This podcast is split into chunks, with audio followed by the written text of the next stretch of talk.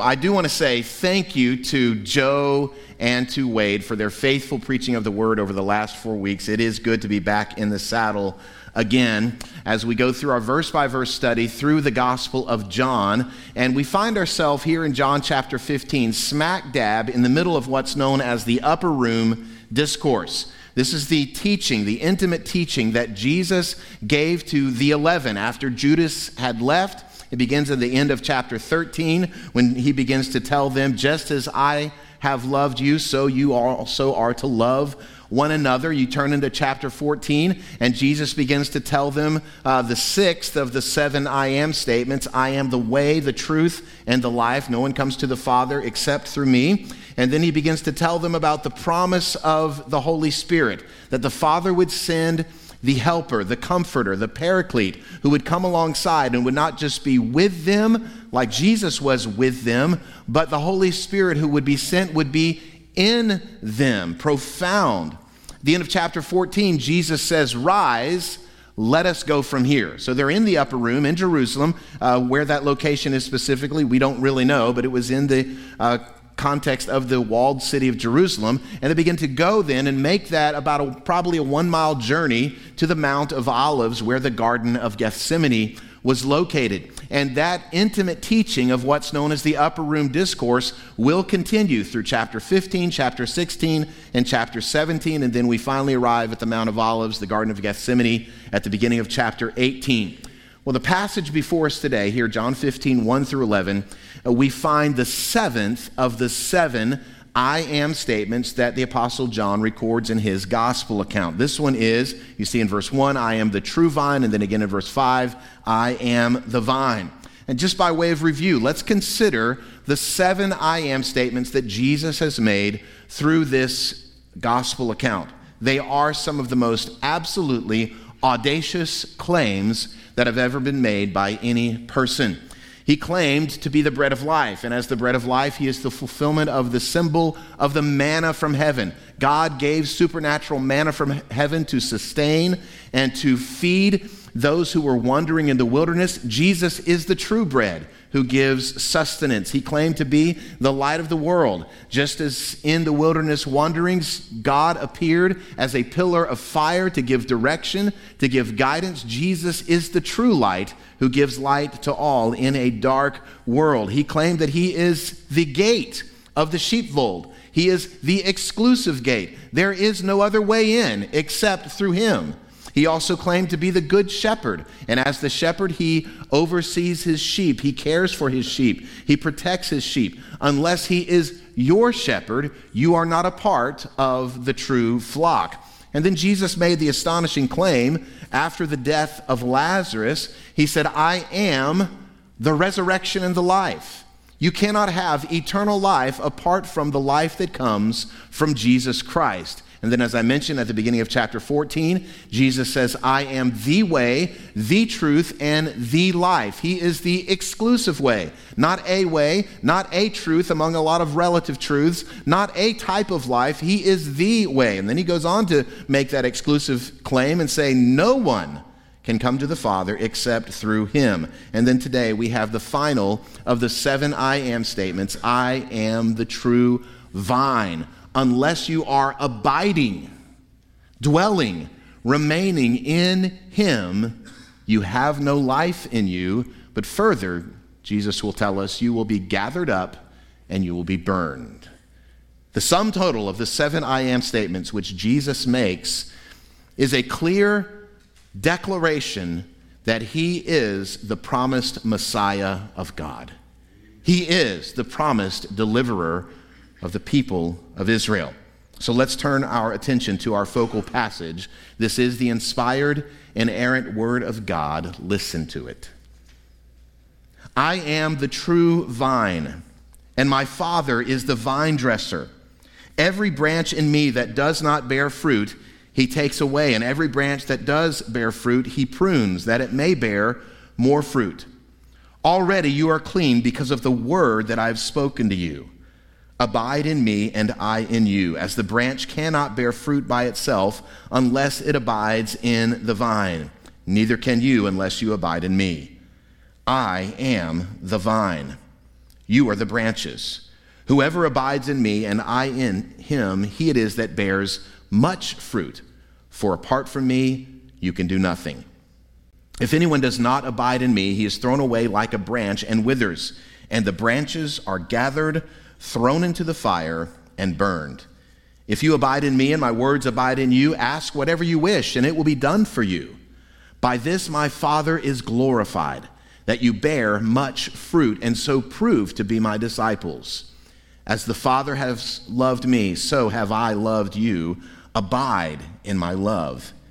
If you keep my commandments, you will abide in my love, just as I have kept my Father's commandments and abide in his love. These things I have spoken to you, that my joy may be in you, and that your joy may be full. Now, the route that Jesus would have taken with his 11 disciples from the upper room to the Mount of Olives, where the Garden of Gethsemane was, would have gone around the temple complex for sure, but they would have also passed many vineyards along the way. And it's the belief of many scholars, and myself included, though I am no scholar, that likely Jesus went up to one of these vineyards and one of these vines, and he used that three dimensional object, that vineyard, as an object lesson to teach these truths about abiding in him that this living physical three dimensional vineyard was going to teach us these principles. And the fundamental basic lesson that Jesus is wanting to communicate here, and I would say this is the thesis of this section, is this. Look at the next slide. Fruitfulness results from abiding. This is the basic focus of this passage. Fruitfulness, as a follower of God, results from abiding. But why do I say this is the thesis? Because these are the two words that are most often repeated in our passage. The word fruit appears eight times in verses 1 through 17. The word abide appears 11 times in that same passage. So before I break down the passage completely, I want, to, want us to understand what this term fruit is referring to. What does Jesus mean when he talks about fruit or fruitfulness? First, let me tell you what I believe he's not referring to. I don't think he's talking about what we might call evangelistic fruit. Now, certainly, we should be seeking and praying for and working towards evangelistic fruit. We just prayed for evangelistic fruit among our missionaries. But I don't think that's particularly what Jesus is referring to here when he's talking about fruit being produced from the branches, from the life of the vine. Why do I say that? It's because uh, when we look at the next paragraph that Lord willing we'll study next Sunday, he gives kind of an identifier of what this fruit is and the basis of this fruit. Look at verse uh, 12 of this chapter. This is my commandment that you what? That you love one another as I have loved you. And then the paragraph ends, verse 17, these things I command you so that you will love one another. So, the fruit that Jesus says should be produced in the life of branches who are connected and abiding and remaining in the vine is the fruit of love. Love. And connected with that fruit of love is, is what I believe are all the other uh, elements of fruit that the Apostle Paul talks about in Galatians 5 with regard to the fruit of the Spirit. The first fruit he mentions is the fruit of love. Look at Galatians 5. But the fruit of the Spirit is love. That's the fruit. Joy, peace, patience, kindness, goodness, faithfulness, gentleness, self control. Against such things there is no law. This is the kind of fruit this is the kind of fruitfulness that Jesus anticipates his branches should be producing if they are connected to him. Those 11 who are walking with him to the Garden of Gethsemane, and those who are gathered here today, Jesus anticipates fruitfulness to result from abiding with him. So that's the fruit. What about abide? Now, what does it mean to abide? Well, the next 11 pages of my manuscript talk about abiding. That's what we're going to look at this morning primarily is what does it mean to abide? What is this abiding focus on? Well, there's three fundamental truths about producing fruit from abiding in the vine I want us to consider. The first one is this. Number 1, the person of abiding. The person of abiding. And in case you don't know who the person is, the person is Jesus. Jesus is the person. Again, as I mentioned, in the previous six I am statements, Jesus was presenting himself as the promised Messiah, but he was also taking some symbols uh, and he was uh, of Old Testament Judaism, and he was saying that he is the perfect embodiment of those symbolic realities. For instance, I mentioned the manna from heaven. He says, I am the bread. You talk about the light the, the pillar of fire in the wilderness wanderings. He says, I am the light of the world. He's the good shepherd. He's the fulfillment of the 23rd Psalm. So we've seen that Jesus is the fulfillment of particular symbols in the Old Testament, but this I am statement is a little different. Here's why. Look at this next slide. In this final I am statement, Jesus claims not just to be the embodiment of a particular symbol from Israel's history, but to be the embodiment of Israel itself. Now, that may not mean much to you on first read, but this is profound. This is paradigm shifting, particularly for these 11 Jewish men that Jesus is talking to. You see, throughout the Old Testament, the nation of Israel is likened to a vine. They are referred to, they are called the vine, the vineyard of God. Let me just show you a couple of examples. Hosea chapter 10, verses 1 and 2 says this Israel is a luxuriant vine that yields its fruit. The more his fruit increased, the more altars he built. As his country improved, he improved his pillars. Now, verse 2 their heart is false. Now they must bear their guilt. The Lord will break down their altars and destroy their pillars. Another one, Jeremiah chapter 2, the Bible says, Yet I, this is God, planted you, Israel, a choice vine, wholly of pure seed. How then have you turned degenerate and become a wild vine? You could also see Psalm chapter 80, Isaiah 5, Isaiah 22, Jeremiah 12, Ezekiel 15, Ezekiel 17, Ezekiel 19. All those places, God refers to Israel as his vine. His vine. And the basic theme of all of these Old Testament passages is I planted you, Israel, as my vine to produce noble fruit. You were a luxuriant, a luxurious vine, but now you have become degenerate, you have become one that is wild, and you are producing bad fruit.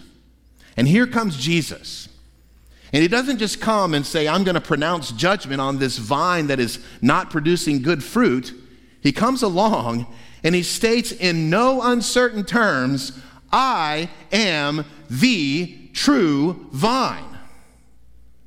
He's not just the embodiment of symbols of Israel, he is the embodiment of Israel.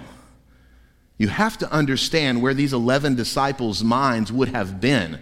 As Jesus starts talking about the vine, they are very well versed in the Old Testament. They are very fully aware of Old Testament truths and symbols and pictures and realities.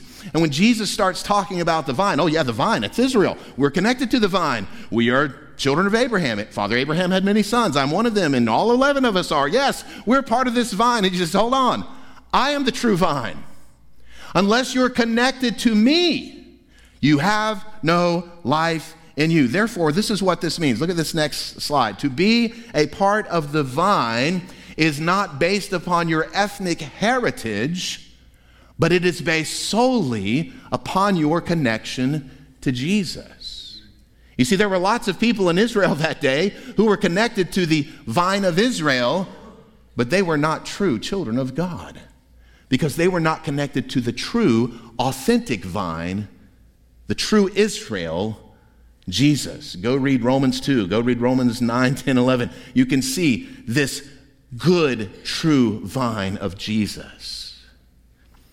You must be connected to the vine. Now, this I am statement that he makes I am the true vine, just as in the previous six I am statements we've considered, they say quite, this statement says quite a lot about the character and the nature of Christ. And I want us to consider a couple of those. First, as we see with the other six, he is making a statement about his deity. Jesus is making a clear statement about his deity. I won't belabor the point because we've looked at this six times already. But when Jesus says, I am, he is making a clear declaration of deity. He is taking the Old Testament name of God, the tetragrammaton, the I am, the all sufficient one, and he is taking that unique title, name of God, and he is applying it to himself. All through John's gospel. If there's one thing you can get from the gospel of John, it should be this Jesus claimed to be God.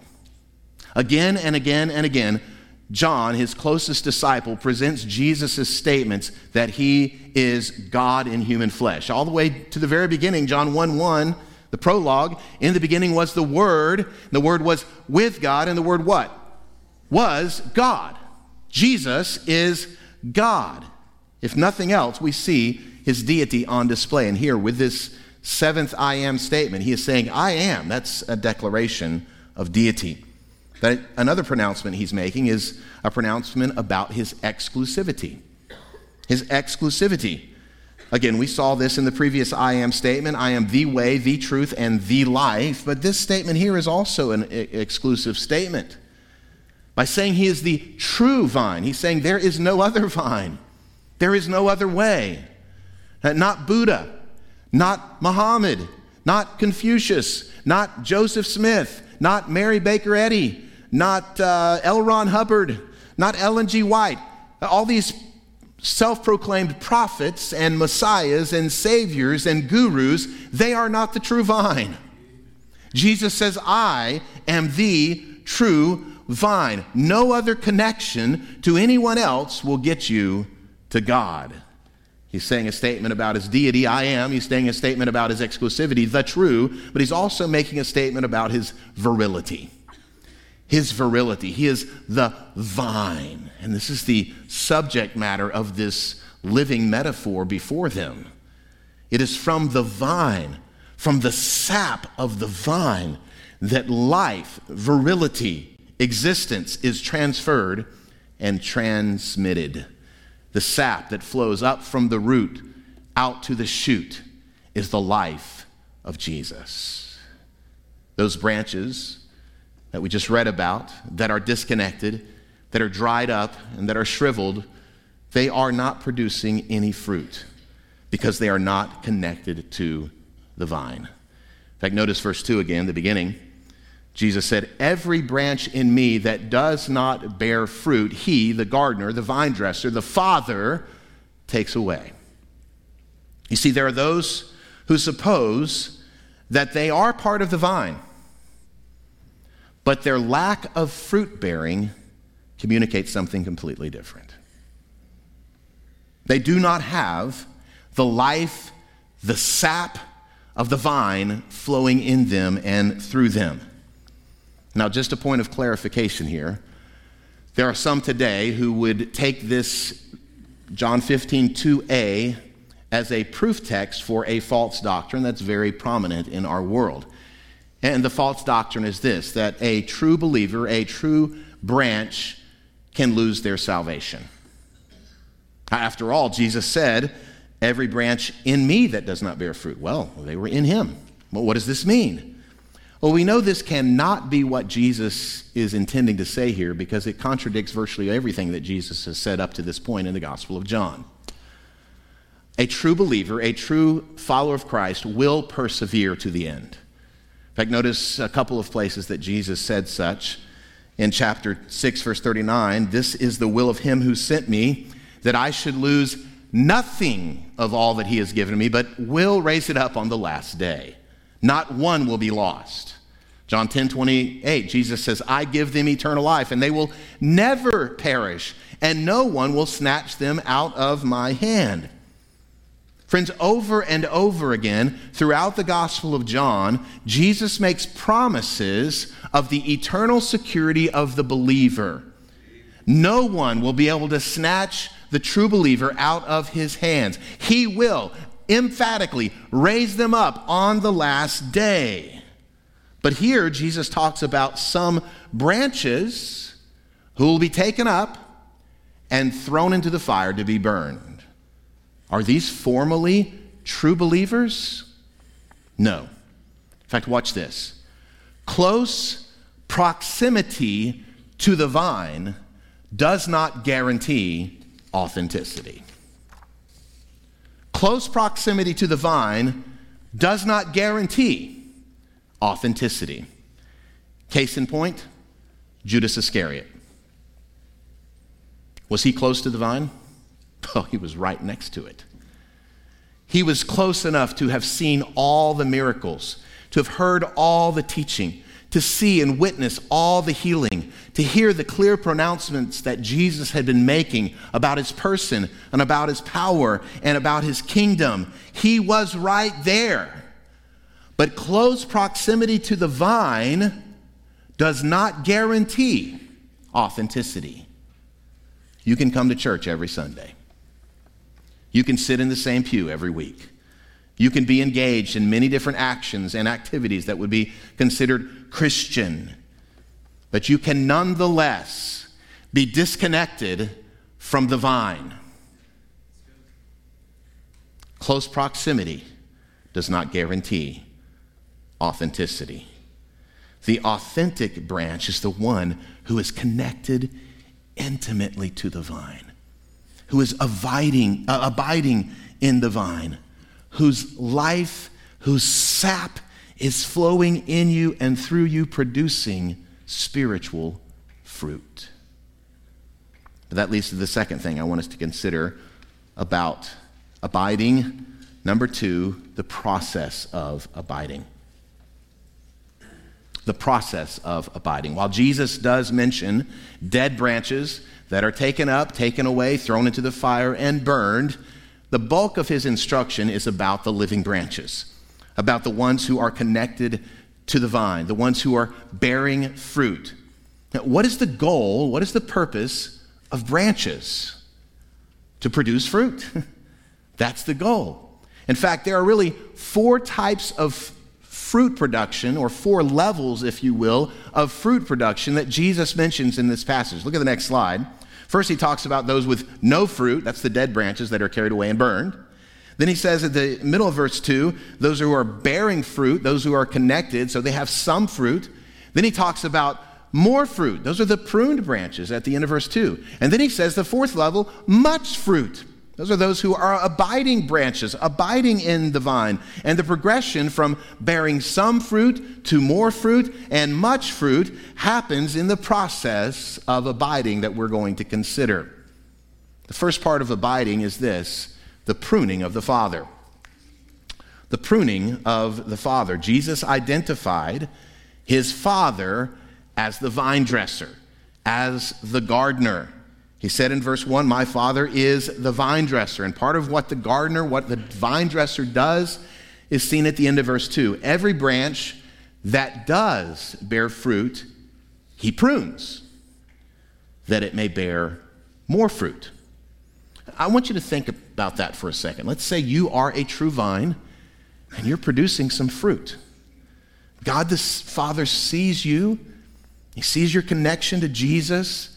He sees the life of Jesus flowing from him to you, through you. He sees the fruit being produced, and he says, You know what I'm going to do? I'm going to go prune that fruit producing branch. I'm going to take out my loppers, and I'm going to start cutting some stuff off. I'm going to take the knife to this fruit producing branch. Now, that we might think, uh, that doesn't sound right. The loppers should be reserved for the disobedient Christians. Uh, the loppers should be reserved for those fruitless people. But Jesus says the exact opposite.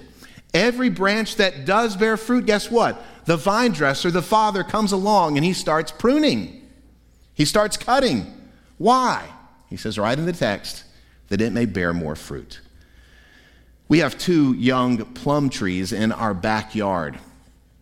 And uh, last year, I pruned them back for the very first time, much to the dismay of my wife. She thought I pruned them back way too far. And I said, honey, are these plum trees to produce green, luscious leaves, or are they supposed to produce plums? What is it? Plums. Unless you just have it there for ornamental purposes, then you like the green, lush leaves. I cut them way back, and now they are overgrown again. I sent my wife a text this week Hey, I just read it's time to prune those plum trees again. She did not respond to that text. I don't know why. Pruning is necessary because pruning a fruit tree, pruning a plum tree, takes that energy that the root would send to those shoots and it sends it to the fruit. And particularly if there are parts of the fruit tree that are diseased, you got to cut those things off so the disease doesn't spread to the rest of the tree. The idea behind pruning here is that whatever inhibits growth, whatever inhibits fruit production, must be lopped off. I've got a couple pictures of vineyards. This first one is a picture of a vineyard in the springtime. You see the luxurious green vines and all of the leaves, and it's loaded down with juicy grapes. That's a picture of the vineyard in the spring. Now look at this same vineyard in the winter. This is after the gardener's gotten a hold of it. Cuts it way back, almost just the nub of the, of the vine is there. Why? Because vineyard owners know you can't let these branches just grow wild, or they won't produce the type of grapes or the amount of grapes they're capable of producing. Fruit trees, vineyards produce the most fruit when they are pruned aggressively. If I can look at this next slide. The Father will cut away things in our lives that are inhibiting fruit production. The Father will cut away things from our lives that are inhibiting fruit production. These are things that may be spiritually detrimental. Sometimes they're things that are otherwise even good things. He takes a knife to our habits. He applies his pruning shears to our priorities and our values. He cuts away relationships that hinder our growth. And it's important to note this is not punishment. This is the loving action of a father, of a vine dresser who wants to see you produce the most fruit you're capable of producing. In this season, you may pray. Though I'm going through this loss, this lopping off, this trial, Lord, develop my faith and produce more fruit in me. Peter was no stranger to the pruning shears of the Father. Notice what he told the churches in Macedonia in 1 Peter chapter 1. He said, In this you rejoice, though now for a little while, if necessary, you have been grieved by various trials, so that the tested genuineness of your faith, more precious than gold that perishes, though it is tested by fire, may be found to result in, that's fruit, praise and glory and honor at the revelation of Jesus Christ. James put it a similar way in chapter 1. He says, Count it all joy, my brothers, when you meet trials of various kinds, for you know that the testing of your faith produces, that's fruit, steadfastness, and let steadfastness have its full effect that you may be perfect and complete, lacking in nothing. So, friends, you will endure trials in this life. If you are a parent, you will endure trials. If you're a husband or you're a wife, you will endure trials in your marriage. If you're an employee or an employer, you will endure trials in your work that are challenging. What are we to do? Throw in the towel? Give up? No, we lift our eyes to the vine dresser. And we say, Lord, produce the fruit in me that you want to produce and cut off anything that inhibits that production so that we might bear more fruit and much fruit. In fact, notice how David sang, how he put it in Psalm 119. He says, Before I was afflicted, I went astray. But now, after the affliction, I keep your word. Here's a comforting truth. Look at this next slide. The hand of the Father is never closer than when he is pruning the branches. Think about that. The vine dresser comes and he carefully lifts up the branch and he comes with the shears and begins to cut off those wild shoots. The hand of the Father is never closer to you than when he is pruning you.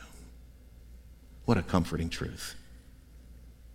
That leads to the next aspect of the process of abiding I want us to consider not only the pruning of the Father, but secondly, the precepts of the Lord. The precepts of the Lord. Verse 3 Already you are clean because of the word that I have spoken to you. I want you to circle that phrase, the word that I have spoken. The word that I have spoken. Jesus is saying his word, his precepts, his commands, they have a cleansing power. Here's another word I want you to mark. Underline the word clean. Clean. That's the noun form of the verb prune in the previous verse. The vine dresser prunes, verb, and Jesus says, Already you are clean. And we get our English word catharsis from these words. You're clean. There is a cleansing power from the Word of God. Have you come to recognize this in your life? There is a power in the Word, in the precepts that the Father, He cuts, He prunes through the experiences of life. But Jesus comes and He cleanses us. He makes us more fruitful through our engagement with His Word. And here's the deal it is impossible to abide in Jesus, to abide in the vine, apart from engagement with His Word. Impossible. Impossible to abide apart from engagement with the precepts of the Lord. Now, this active engagement of our lives with the precepts, with the commands, with the word of Jesus are multifaceted. One would be at the very most basic level to regularly sit under the preaching of the word. And I know I'm preaching to the choir because you're here sitting under the preaching of the word. But this was particularly in my mind because as I thought back over the last couple of months, I've had several meetings with individuals who have come to me because of a crisis, whether that was spiritual, relational, psychological, emotional, something happening in their lives. And one of the things I confronted them on was this um, Why do I never see you in church? That is the most basic level of engagement with the Word. To regularly be with the body under the preaching of the Word. But it goes beyond that. We have such an abundant blessing in our day and age to have the Bible in our hands in a language we can understand. And how neglectful we are of the scriptures in our personal lives. Jesus says, This is how you're cleaned. This is how you produce fruit through the word that I've spoken to you. Like the author of Hebrews describes the powerful pruning work and cleaning work of the scripture in Hebrews 4. For the word of God is living and active, sharper than any two edged sword, piercing to the division of soul and spirit, of joints and of marrow, and discerning the thoughts and intentions of the heart. So, abiding in Christ means coming under the authority, coming under the instruction, coming under the tutelage of the precepts of Jesus. Listen, abiding in Christ is not just this kind of nebulous, amorphous, oh, I'm abiding. It is active engagement with the truth. you want to hear God talk to you? Read the Bible out loud. That's how He talks to you. You can hear the voice of God when you read the Bible out loud. That's how He grows us. The pruning of the Father, the vine dresser, the precepts of the Lord, His transforming word, and thirdly, the presence of the Spirit. The process of abiding is also involved in the presence of the Spirit. And we see this Trinitarian work of the Father, the Son, and the Spirit. Now, this principle is not um, explicit in our focal passage, but I believe it is implicit there. The reason why is because John 15 here is sandwiched between John 14 and John 16. In John 14 is where Jesus first gives the promise of the Holy Spirit that the Father would come, send, who would not only be with you, but would be in you. You get over to John chapter 16, and Jesus begins to talk about the specific work of the Spirit who convict of sin. And so I believe certainly this, this work and presence of the Spirit is involved in this process of abiding. And, and the reason why is I, I gave you this preview back in May. You slept since then, so you don't remember it. But I pointed out one word when we studied John 14. Look at John 14, verses 15 through 17. Jesus says, If you love me, you will keep my commandments, and I will ask the Father, and he will give you another helper to be with you forever, even the Spirit of truth, whom the world cannot receive because it neither sees him nor knows him. You know him, for he dwells with you and will be in you. You see that word dwell there? It's the exact same word translated abide in chapter 15. So, this abiding in the vine certainly includes the indwelling presence of the Holy Spirit. The, the Holy Spirit is the energy, the dynamic power that produces this fruit in us.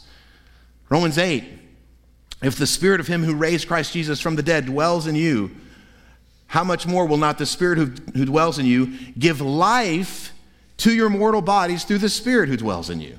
This is how we have the life, through the indwelling Spirit. So, how does the Holy Spirit dwelling within us produce fruit in this process of abiding, His presence? Let me illustrate it like this. Back in 2011, many of you will remember the devastating uh, tornadoes that ripped through our region, April um, 27, 2011. I was sitting in my office, which at the time was over here. I was, it was a Wednesday morning. I remember that because I was working on my Wednesday night Bible study and I was riding away. Then all of a sudden the power's out, and the first thought I had was, I didn't save my changes. Great, I've lost everything. Little did I know we would not be having church that night. I look at, I hear the wind blowing and the rain hitting, and I look out the window across the parking lot right over here, and all these massive trees have come tumbling and fallen over huge, big oak trees. And I said, Something ain't right. I begin to walk down the hall. Nona, our secretary, was in the hallway and she's literally shivering in the hallway. I come to the sanctuary and this window is blown out. Rain is blowing in sideways. I said, Oh, this is not good, right? So I begin to look around the neighborhood. I check on Miss Basin. I check on several places around here that had obvious damage. And then I got in my truck and I meandered my way back to the north end of the valley where we lived at the time. And I was listening to the radio, to the weather channel, and I'm listening to uh, the fact that this was not going to be the last of the tornadoes, that there was another band that was going to be coming through. And you see there some 206, is it 16 tornadoes confirmed on that day in our region. Crazy day. Y'all remember that? Power was out all through our community. And as I meandered through all the fallen power lines and trees down, and it got all the way back to my house, I said to myself, we're going to be without power for a long time. And so I called Home Depot and Lowe's and Hixson and Chattanooga to see if they had any generators sold out because I didn't have a generator. I called Fort Oglethorpe, they had a couple left. So I went there. Of course, I didn't break any of the speeding laws, but I went there quickly, and they had two generators left. One looked like it was big enough to power a small toaster. The other looked like it was big enough to power a small subdivision. Guess which one I bought? right? I brought this generator home. I, I disconnected the main line going to the power lines because I didn't want to send power to all of Oakbird Drive. And I um, hooked this generator up to a 220 volt breaker on our panel. Cranked it up, we had power. Not just power, we had incredible power. I ran everything except our central AC unit. That means we had a washer and a dryer. That means we had a microwave that worked and a stovetop that worked. That means we had, get this, hot water with which to shower. Power. It was plugged in. Jesus says, I'm sending the Holy Spirit. His presence, the very Spirit who raised Christ Jesus from the dead, dwells in you. He will empower you with the capacity to bear fruit, bear more fruit, bear much fruit. But that leads to the third and final thing. And I know as you're looking at the outline, you see about seven more blanks to fill in. We're going to go through these quick, all right? That is number three the promises of abiding. The promises of abiding. Five promises that come, that Jesus gives if we abide in him. The first one is this number one, deliverance from destruction. Abiding in the vine of Jesus gives the promise of deliverance from destruction. Notice again the fate of the dried, dead branches that are not connected to the vine in verse 6. If anyone does not abide in me, he is thrown away like a branch and withers. The branches are gathered, thrown into the fire, and burned.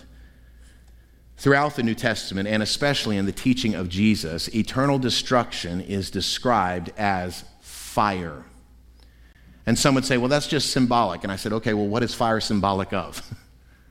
Some type of eternal painful torment, physical, personal, perpetual torment for the penalty of sin. That is God's just penalty for our sin. And think about it. We know that all the evildoers, the lawbreakers, the slanderers, the disobedient, the vile, the revilers, the blasphemers, they all have their place in the lake of fire forever. But in the context of this teaching, Jesus says, You know who else has the place in the lake of fire forever, those fake branches that have close proximity to the vine. They will burn in the fire forever. Later in chapter 17, Jesus will refer to one who had close proximity to the vine, Judas Iscariot. He calls him the son of destruction. But for those who truly abide in Jesus, who have his spirit empowering them, producing his fruit, there is deliverance from this doom of destruction. And mark this your deliverance from future destruction is not based on what you do, it's not based on the fruit you produce. It's based on what Christ has done for you. He has died for you, He has regenerated you from death to life, and He is living His life through you. Here's the second promise of abiding power in prayer. You abide in the vine, you will experience power in prayer. Look at verse 7 again. If you abide in me and my words abide in you, ask whatever you wish, and it will be done for you. Jesus would also say, Apart from me, you can do nothing. I want you to think about the things that are dominating your prayer list. I want you to think about the things of which you are overly concerned that you're bringing to the Father. Would you like to see power in those prayers? Abide in Christ. I think it would be helpful to consider J.C. Ryle's definition for abiding in the vine here. He says to abide in Christ means to keep up a habit of constant, close communion with Him to be always leaning on Him, resting on Him, pouring out our hearts to Him, and using Him as our fountain of life and strength as our chief companion and best friend. That's the promise. Power in prayer. Here's the second, third one glory to God. Glory to God. Jesus says in verse 8, By this my Father is glorified. We know we're about God's glory in this place, right? By this my Father is glorified, that you bear much fruit and so prove to be my disciples. Man's chief end is to what? Glorify God and enjoy Him forever, that you may bear much fruit. Our changed lives before a watching world brings God glory. The fourth promise of abiding is in verse 9 the love of the Lord. You will experience and you will know and you will abide in the love of the Lord. Notice what he says As the Father has loved me, so have I loved you. Abide in my love. Now, this week I meditated on this verse 9 particularly, and I asked myself this question How does the Father love the Son? What does that love look like? The love of God the Father for the love of God the Son. The reason I thought about that is because Jesus says, in the exact same way that the Father loves me, guess what? I love you. Well, the Father doesn't love the Son in a pitying kind of love or even with gracious love or merciful love or forgiving love or redeeming love or rescuing love. Now, we understand when we think about the love of God for us, we often think of those things, and they're all true. We need the merciful love of God, the gracious, the redeeming, the delivering, the forgiving, forgiving love of God. But God the Father does not love Jesus in all of any of those ways because Jesus doesn't need delivering. He doesn't need mercy. He doesn't need grace. So, how does the Father love the Son? He loves the Son in perfect intimacy and communion. The Father loves the Son in full acceptance. And so, Jesus, yes, He loves us with a forgiving love, but He loves us with the same love of the Father. What does that mean, child of God? You are fully accepted in the beloved. Christian, you are loved intimately, eternally. You are loved. The same way the Father loves the Son, the Son loves us. And Jesus says, You can have this intimate communion with me. You are fully accepted. And Jesus says, Then abide, dwell, remain in my love. But the fifth promise, and this is where we'll close, of abiding with Jesus is this joy in the journey. Joy in the journey. Verse 11 These things I have spoken to you, that my joy may be in you, and that your joy may be full. You see, the world thinks that following Christ obediently takes all the pleasure out of life. Why would you ever subject yourself to that? In fact, our even thinking would be that being pruned by the Father, well, that's not going to be very joyous. But Jesus says, These things I've spoken to you so that your my joy may be in you and that your joy may be full. And that joy that overflows into your life, again, is seen by a watching world. A couple weeks ago, I saw how some believers in Jesus, how their joy was seen to a watching world. It was some of the members of the University of Oklahoma women's softball team. They were giving a press conference during the championship season, and a reporter from ESPN, I don't know if he still has his job, a lot of them don't, but a reporter from ESPN asked these ladies, with all of the pressure and the anxiety that comes from playing at this level, where does your joy come from? I want you to watch this. Well, the only way that you can have a joy that doesn't fade away is from the Lord. And any other type of joy is actually happiness that comes from circumstances and outcomes. Um, I think Coach has said this before, but joy from the Lord is really the only thing that can keep you motivated, um, uh, just in a good mindset, uh, no matter the outcomes. Thankfully, we've had a lot of success this year, but if it was the other way around, uh, joy from the Lord is the only thing that can keep you embracing those memories, moments, friendships and all of that. So uh, would, that's really the only the only answer to that because there's no other way that softball can bring you that um, because of how much failure comes in it and just how much of a roller coaster the game can be. One thousand percent agree with Grace Lyons. Um, I went through that my freshman year. I I was so happy to win the college. I've talked about this before, but I was just so happy that we won the College World Series. But I didn't feel joy I didn't have, I didn't know what to do the next day. I didn't know what to do for that following week. I didn't feel filled. And I had to find Christ in that. And I think that is what makes our team so strong is that we're not afraid to lose because if it's not the end of the world if we do lose. Yes, obviously we've worked our butts off to be here and we want to win, but it's not the end of the world because our life is in Christ and that's all that matters. Yeah, um, I think a huge thing that we've really just latched onto is eyes up. And you guys see us doing this and pointing up, but we're really like fixing our eyes on Christ. And that's something where, like they were saying, you can't find a fulfillment in an outcome, whether it's good or bad. And um, I think that's why we're so steady in what we do and, and our love for each other and our love for the game because we know this game is giving us the opportunity to glorify God. Mm-hmm. And um, I just think once we figured that out and that was our purpose and everyone was all in with that, um, it's really changed so much for us. And I mean, I know myself, I, I've seen so much of a growth in myself with um, once I turned to Jesus and I realized how he had changed my outlook on life, not just softball, but understanding how much I have to live for, and that's living to exemplify the kingdom. And I think that brings so much freedom. And I'm sure everyone's story is similar, but we all have those great testimonies that have really like shown how awesome it is to play for something bigger. Um, and I think that's just what brings me so much joy. And no matter the outcome, whether we get a trophy in the end or not, we're, this isn't our home. And I think that's what's amazing about it is we have so much more. We have an eternity of joy with our Father, and I'm so excited about that. And yes, I live in the moment, but I know this isn't my home, and um, no matter what, my sisters in Christ will be there with me in the end um, when we're with our, our King. So.